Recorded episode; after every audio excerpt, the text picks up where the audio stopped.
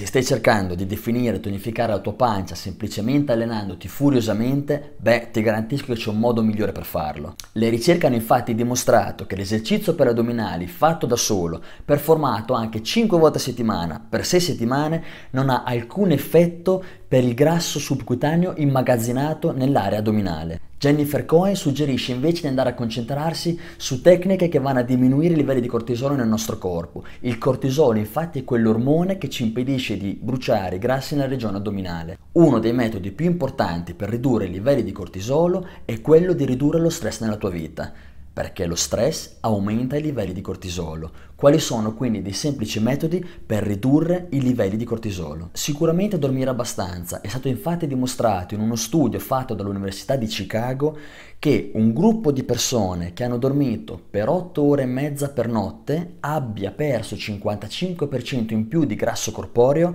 rispetto ad un altro gruppo che ha dormito solo 5 ore e mezzo per notte, nonostante entrambi i gruppi abbiano seguito lo stesso tipo di alimentazione. Ridurre o ancora meglio eliminare tutti gli zuccheri raffinati dalla nostra alimentazione, respirare più lentamente, fare allenamenti brevi ma intensi come gli intervalli ad alta intensità, supplementi di vitamina C, mangiare grassi della famiglia omega 3, quindi quelli che ad esempio si trovano in salmone, noci e avocado. Fatta questa doverosa premessa, la vera chiave si trova nella tua alimentazione, seguita a ruota dal tipo di allenamento a cui ti sottoponi. Infatti circa l'80% della tua abilità di bruciare il grasso in eccesso è dovuto a quello che mangi, con il restante 20% dovuto a come ti alleni e ad altri fattori del tuo stile di vita, come la gestione dello stress e il dormire bene. Ciò significa che se la tua alimentazione è scarsa e quindi piena di zuccheri, piena di grani, piena di alimenti processati, piena di succhi di frutta, eccetera, eccetera, ti puoi allenare anche in modo religioso, ti puoi allenare anche tre ore al giorno tutti i giorni. Ti garantisco che le tue probabilità di ottenere il tuo obiettivo sono molto molto piccole. Semplicemente non vedrai mai diventare la tua pancia piatta se prima non ti sei occupata di ridurre il grasso corporeo totale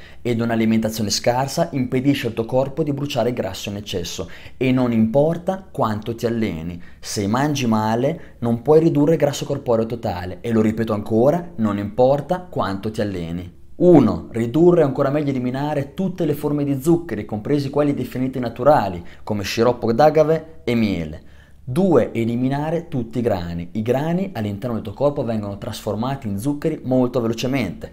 3. Inserire nella tua alimentazione tanti grassi salutari. 4. Eliminare ogni tipo di cibo processato. 5. Aumentare le dosi di verdure fresche all'interno della tua alimentazione. 6. Mangiare almeno un terzo delle verdure che mangi crude. Più ne mangi crude, meglio è.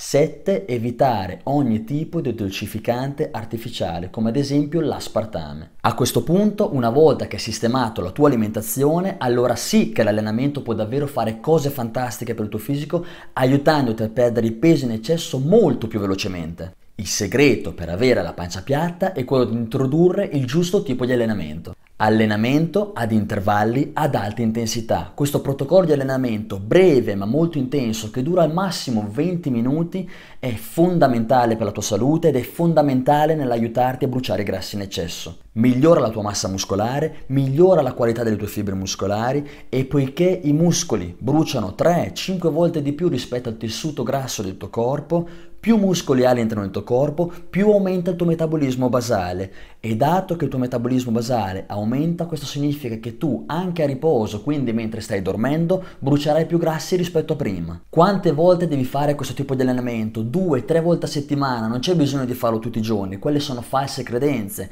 Ti ripeto, non stiamo parlando di una passeggiata, non stiamo parlando di una corsetta, non stiamo parlando di una pedalata, stiamo parlando di allenamento ad alta intensità